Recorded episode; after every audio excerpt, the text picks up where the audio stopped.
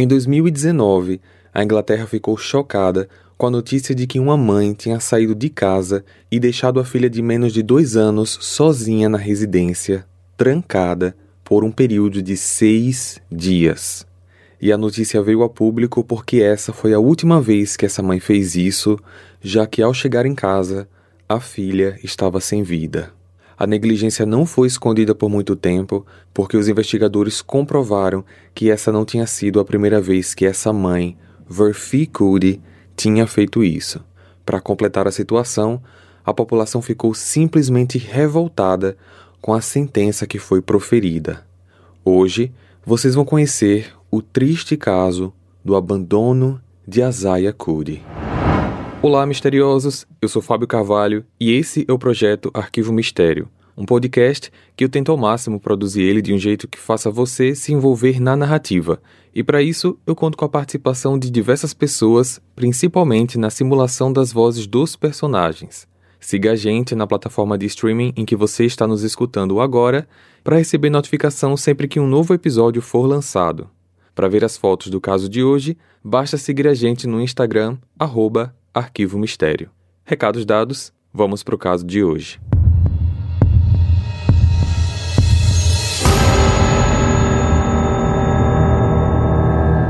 Verphy Kudi nasceu no dia 5 de dezembro de 2001 em Brighton, uma cidade localizada no sul da Inglaterra, a cerca de 85 quilômetros da capital Londres. Ela morava com a mãe Asia Bertrain e com a irmã mais nova. Sua mãe a descrevia como uma criança alegre, afetuosa e esperta, mas que, ao entrar na adolescência, mudou radicalmente de comportamento, tornando-se instável, distante da família, rebelde e agressiva.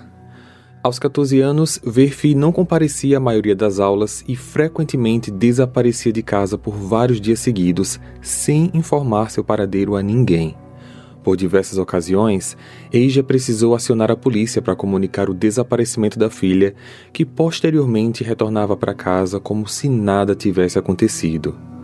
Ainda aos 14 anos, ela alegava estar sendo vítima de bullying na escola e, por essa razão, pediu para mudar de instituição. Aos 15 anos, pouco tempo depois de ingressar na nova escola, Verphy novamente desapareceu de casa. Mais uma vez, sua mãe tinha acionado a polícia, só que agora Asia também tomou suas próprias iniciativas, postando nas redes sociais fotos da filha como uma pessoa desaparecida. Ao iniciar o levantamento de informações sobre a família, os policiais logo perceberam a necessidade de intervenção do serviço social. Não existe muita informação publicada sobre o que a polícia identificou na vida de Verphy, já que, por ela ser menor de idade na época, as leis de proteção à criança e adolescente garantiam a confidencialidade. No entanto, há fortes indícios de que Verphy cresceu em uma família disfuncional, tendo sido testemunha e vítima de violência doméstica e, possivelmente, abusos. Quando encontrada, quase 5 semanas depois, na casa de alguns amigos dela, desconhecidos da família, o conselho tutelar retirou a custódia da mãe e a delegou aos cuidados do serviço social. Verphy foi encaminhada para um abrigo assistencial conhecido como Lar Seguro. 6 meses depois, ela, com apenas 15 anos de idade, revelou estar grávida, e a identidade do pai da criança nunca foi revelada. Verphy deu à luz a uma linda bebê chamada Asiah Kudi no dia 22 de março de 2018. Meses depois, mãe e filha foram realocadas para um projeto assistencial mantido pela YMCA, a Young Men's Christian Association, ou Associação de Jovens Homens Cristãos, onde mães adolescentes são abrigadas em alojamentos seguros e recebem apoio para conseguir empregos. Devido ao histórico de envolvimento de Verphy com atos que a colocaram sob custódia do Conselho Tutelar, mesmo alocada na associação, Asiah foi enquadrada em um programa específico de proteção à criança desde o nascimento. Uma assistente social foi designada para realizar visitas regulares e verificar se a bebê estava recebendo os cuidados adequados. O programa previa que, uma vez constatada a segurança física e emocional de Asiah, o monitoramento passaria a ser feito num espaço de tempo maior, até ser completamente removido.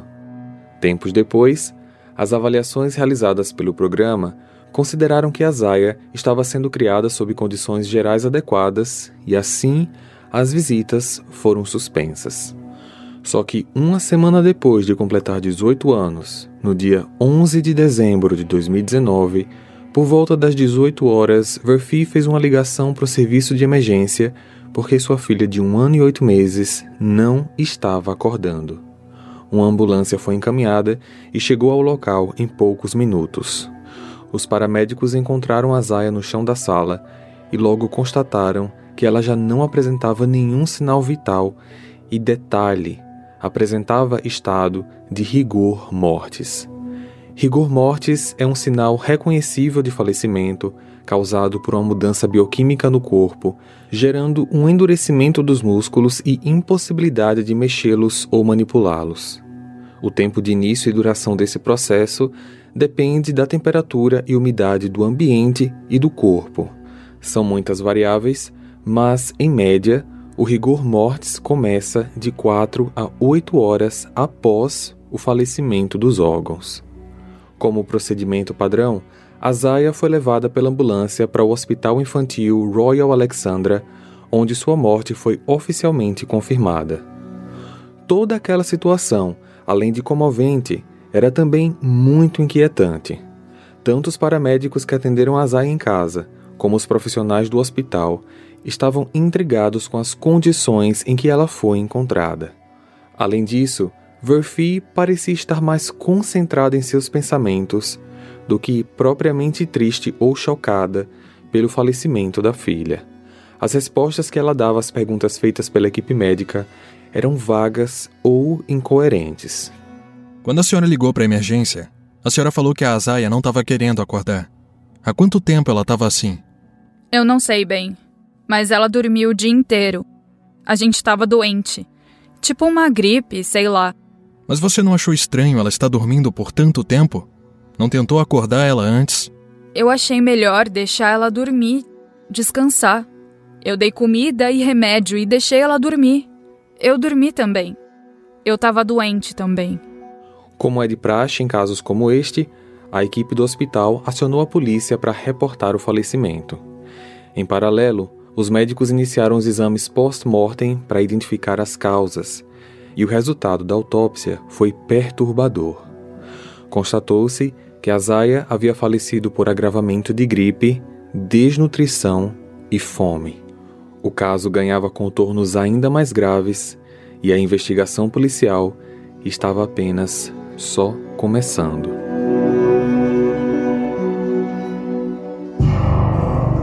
Verphy foi convocada para prestar seu primeiro depoimento à polícia. Ela basicamente apresentou a mesma versão dada aos médicos no hospital, porém seu comportamento estava bastante diferente. Agora ela estava histérica e agitada. Disse que a Asiah estava doente há vários dias, que a alimentou com banana, leite e em seguida a filha adormeceu e não acordou mais. Afirmou que esteve com ela no apartamento durante todo o tempo nos últimos dias, tinha saído apenas uma única vez, no dia 5 de dezembro, para ir a Londres, mas nessa ocasião ela levou a filha com ela e retornou para casa horas depois. Ao ser questionada sobre o resultado da autópsia, Verphy disse que discordava das informações sobre falta de água e comida, mas confirmou que a menina estava com fortes sintomas de gripe nos últimos dias. Apesar dela ser a principal pessoa de interesse na investigação, não havia provas suficientes para mantê-la sob custódia, então Verphy foi liberada após prestar esse primeiro depoimento. Nas semanas seguintes, a polícia prosseguiu com a investigação e os achados foram surpreendentes. Imagens obtidas no circuito interno de vigilância do alojamento, bem como o rastreio dos dados dos celulares da Verphy, revelaram aspectos cruciais para a conclusão do caso. As câmeras registraram imagens e horários em que Verphy, nas semanas anteriores ao incidente, saiu de casa diversas vezes e voltou muito tempo depois, deixando a filha completamente sozinha, sem qualquer cuidado ou supervisão. Entre o final de outubro e início de dezembro de 2019, em pelo menos 6 ocasiões significativas, Asiah esteve sozinha no apartamento, o que revelava um padrão triste e revoltante de negligência parental. No dia 23 de outubro, Verphy esteve ausente por 7 horas e 18 minutos. Nessa ocasião, ela tinha comparecido à festa de aniversário de uma amiga. No dia 7 de novembro, Asiah ficou sozinha por 10 horas e 37 minutos, enquanto a mãe estava fora de casa sem paradeiro conhecido. Já no dia 9 de novembro, Verphy saiu e retornou apenas no dia seguinte. Essa saída durou 17 horas e 13 minutos, e mesmo depois dessa chegada, poucas horas depois, ela saiu novamente por mais 33 minutos. No dia 23 de novembro, o tempo de ausência de Verphy foi inacreditável. Ela deixou a filha sozinha por 2 dias inteiros, mais 5 horas e 51 minutos. Fotos e vídeos em redes sociais comprovam que ela esteve em uma festa de aniversário durante todo esse período. No dia 28 de novembro, Asiah permaneceu sozinha por 11 horas e 35 minutos, enquanto Verphy estava fora de casa, também sem paradeiro conhecido. Já a sexta ausência, que foi a última antes dela pedir socorro à emergência, as mesmas câmeras de segurança se tornariam o elemento-chave na investigação, fornecendo provas concretas de que ela havia mentido em seu depoimento. Junto com as evidências colhidas em seu aparelho celular e com os depoimentos obtidos de amigos e conhecidos, os investigadores puderam juntar todas as peças e esclarecer todos os fatos. Mensagens de voz e texto de Verphy trocada com amigos revelaram que, semanas antes, ela já estava planejando uma grande comemoração para o seu aniversário de 18 anos. No dia 5 de dezembro de 2019, dia do seu aniversário, as câmeras registraram ela saindo às 17h40 e, como de costume, deixando a filha sozinha.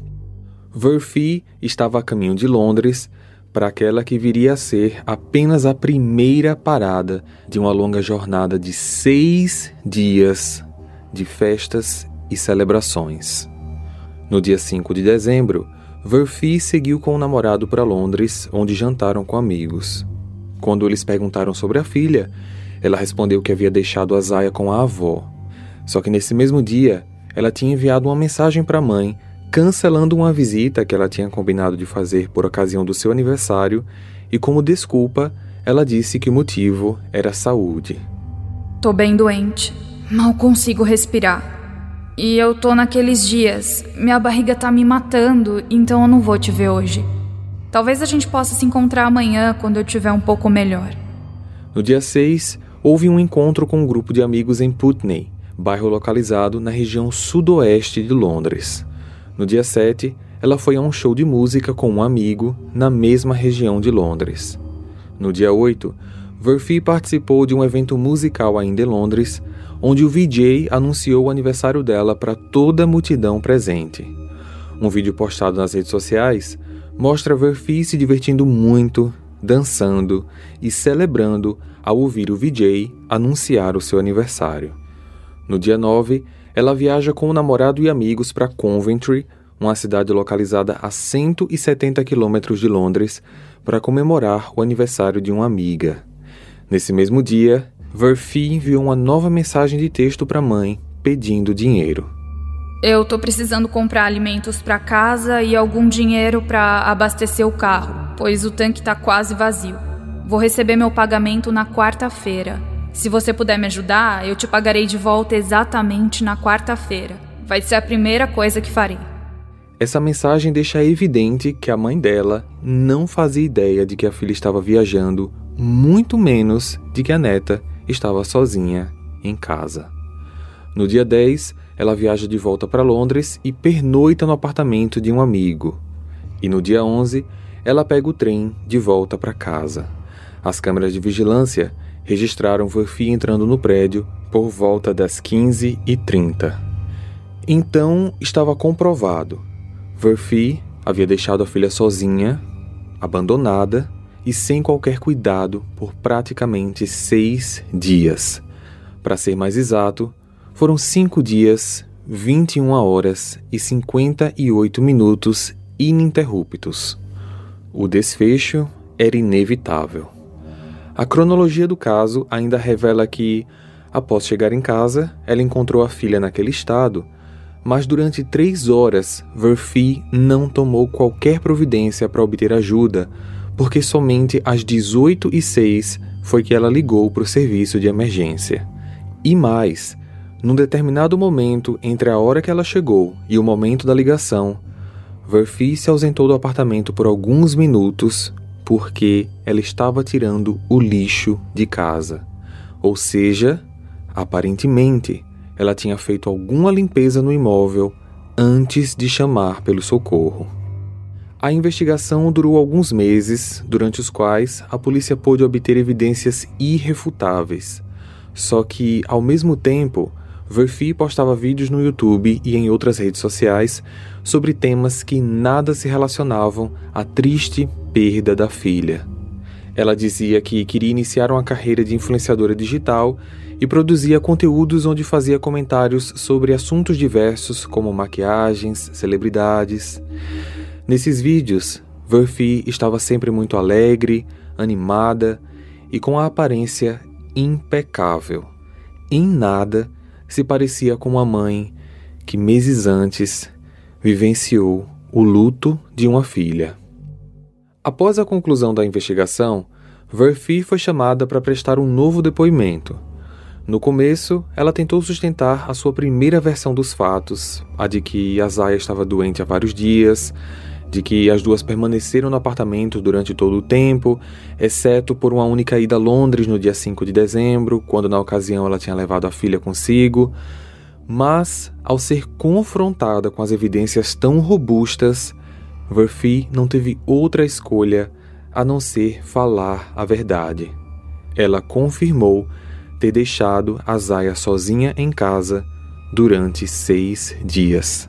Só que o seu tom de confissão não transparecia culpa ou arrependimento. Eu tô com o coração partido. Meu coração dói tanto que eu não sei nem como respirar. Eu fiz isso sim, mas eu não queria fazer mal a ela. Tô tentando ser forte, mas é muito difícil. Após essa confissão, que aconteceu em outubro de 2020, 10 meses após o ocorrido, Verphy foi presa e indiciada por homicídio culposo, quando não há intenção de matar, por decorrência de negligência parental. Hey! Você se interessa por crimes reais, serial killers, coisas macabras e tem um senso de humor um tanto quanto sórdido? Se sim, você não está sozinho. Se você precisa de um lugar recheado de pessoas como você, venha conhecer o podcast Pátria Amada Criminal. Todas as semanas tentamos entender o pior da humanidade. Nesse processo a gente ri, chora, fica brava, fofoca, porque afinal de contas é assim que a gente fala quando está entre amigos. Suas novas melhores amigas trevosas estão aqui no Pátria Amada Criminal. O julgamento teve início em maio de 2021. O assunto havia ganho vasta repercussão na Inglaterra e no mundo, e a mídia estava bastante interessada em acompanhar cada desdobramento do caso. A promotoria começou apresentando todas as provas materiais e alguns depoimentos que comprovavam a negligência de Verphy como um padrão de comportamento. Já a defesa buscou apresentar possíveis atenuantes para a conduta negligente da ré. Apresentaram laudos psiquiátricos que relatavam um grande quadro de estresse pós-traumático causado pelo seu difícil histórico de abusos e violência doméstica. Outro relatório psiquiátrico revelou que Verphy sofria de transtorno de personalidade emergente com traços de depressão. Segundo o advogado, tais diagnósticos deveriam ter sido previamente determinados pelos órgãos estatais que se responsabilizaram pela custódia da Verphy na adolescência e pelo programa de proteção à criança que havia acompanhado Asiah em seus primeiros meses de vida. Quando representantes do serviço social responsáveis por Verphy e Asiah foram questionados, eles justificaram que as duas já não estavam mais sob tutela do Estado, porque, na época do falecimento, Verphy já era maior de idade e o prazo determinado pelo Programa de Proteção a Crianças que cuidava da Asiah já havia sido cumprido. Além disso, todas as vezes que visitas foram feitas, as condições que a casa e a filha apresentavam eram sempre dentro dos padrões. Talvez, pelo fato das visitas serem sempre agendadas, Verphy sabia como recebê-los. Eles acrescentaram que esse caso levantava importantes reflexões sobre as políticas e práticas e prometeram revê-las e aperfeiçoá-las para o futuro. Após várias semanas de julgamento, chegava a hora da promotoria e defesa apresentarem suas alegações finais e, em seguida, Verphy teria a palavra para fazer suas próprias considerações. Depois de ouvir um triste relato sobre a curta história de vida da sua filha e como as suas ações levaram ao falecimento, Verphy, aos prantos, se declarou culpada de todas as acusações e disse que estava disposta a aceitar a pena que lhe fosse atribuída. A juíza Christine Laing proferiu sua decisão com um discurso muito forte e emocional, falando diretamente para Verphy. Todos sabemos que esse caso é terrivelmente triste. Você passou por muita coisa. Ainda muito jovem, não é? E isso nunca deveria ter acontecido. Eu sei que você sofre até hoje com as consequências emocionais do seu passado trágico. Mas eu sei também que você é uma jovem bastante inteligente e sabia muito bem que não deveria fazer o que fez. Seus inegáveis traumas psicológicos e emocionais não foram a principal causa dos seus atos. Está bastante claro para mim que o que fez você abandonar sua filha por 6 dias não foi o seu estresse, o seu trauma, mas simplesmente a sua vontade de comemorar o seu aniversário. A vida é feita de escolhas. Elas estão presentes na nossa vida o tempo todo. E você optou por priorizar seus desejos pessoais sobre as necessidades de um ser dependente. E, além do mais, você tentou manipular e enganar a todos. Você mentiu para a polícia. Você mentiu para os paramédicos, para sua família. Além disso, assim que você chegou em casa, você ainda demorou 3 horas para ligar para a emergência. Isso é desumano. A Asiah era uma criança indefesa que dependia completamente de você. Mas você quis a vida de uma jovem de 18 anos sem responsabilidades ao invés da vida de uma mãe. Olha aqui. Preste atenção, mocinha. Era seu dever como mãe protegê-la e não abandoná-la.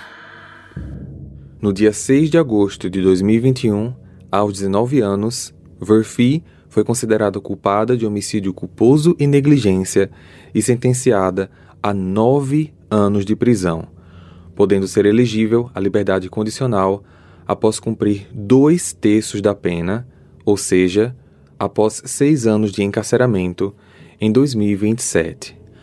A pena definida provocou muita controvérsia, pois boa parte da opinião pública considerava, na verdade ainda considera, a pena muito branda e injusta face à gravidade do caso. Durante o período das audiências, a família da Verphy já estava sendo alvo de críticas do público em geral, com especulações sobre o histórico de abuso e violência sofrido por ela na infância e adolescência, que acabavam colocando principalmente sua mãe numa condição de corresponsável. Após o sentenciamento, sua família divulgou uma carta à imprensa, onde diziam: "Estamos muito tristes com toda essa situação. Mesmo sendo família, ainda temos muitas perguntas sem respostas. Verphy experimentou muita coisa com tão pouca idade e sempre fizemos tudo o que pudemos para apoiá-la. Estamos no meio de uma tragédia insuportável. Estamos tentando lidar não apenas com o que aconteceu hoje, mas também com o luto da nossa amada Asiah. Ficaríamos muito gratos se nossa privacidade pudesse ser respeitada nesse momento." A irmã de Verphy também publicou um vídeo nas redes sociais que rapidamente viralizou. Ela afirmava que toda a família estava muito zangada pela forma de como a irmã se comportou. Segundo ela, Verphy havia se afastado dos familiares ao longo do tempo. Eles mal conseguiam se comunicar com ela e não tinham ideia do tipo de vida que ela levava.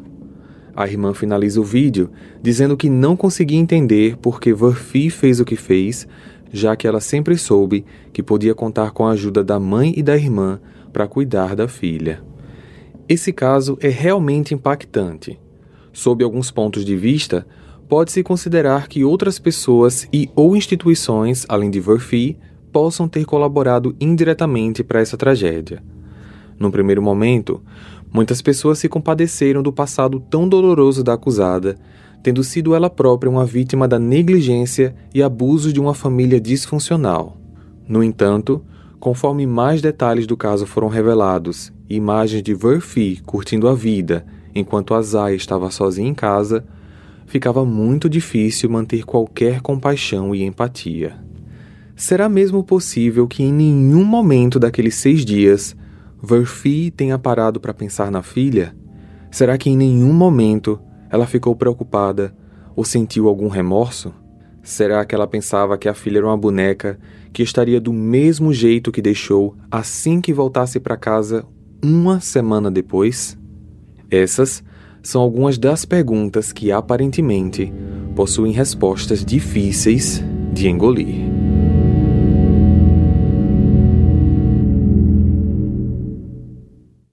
Hey, você se interessa por crimes reais, serial killers, coisas macabras e tem um senso de humor um tanto quanto sórdido? Se sim, você não está sozinho. Se você precisa de um lugar recheado de pessoas como você, venha conhecer o podcast Pátria Amada Criminal. Todas as semanas tentamos entender o pior da humanidade. Nesse processo a gente ri, chora, fica brava, fofoca, porque afinal de contas é assim que a gente fala quando está entre amigos. Suas novas melhores amigas trevosas estão aqui no Pátria Amada Criminal.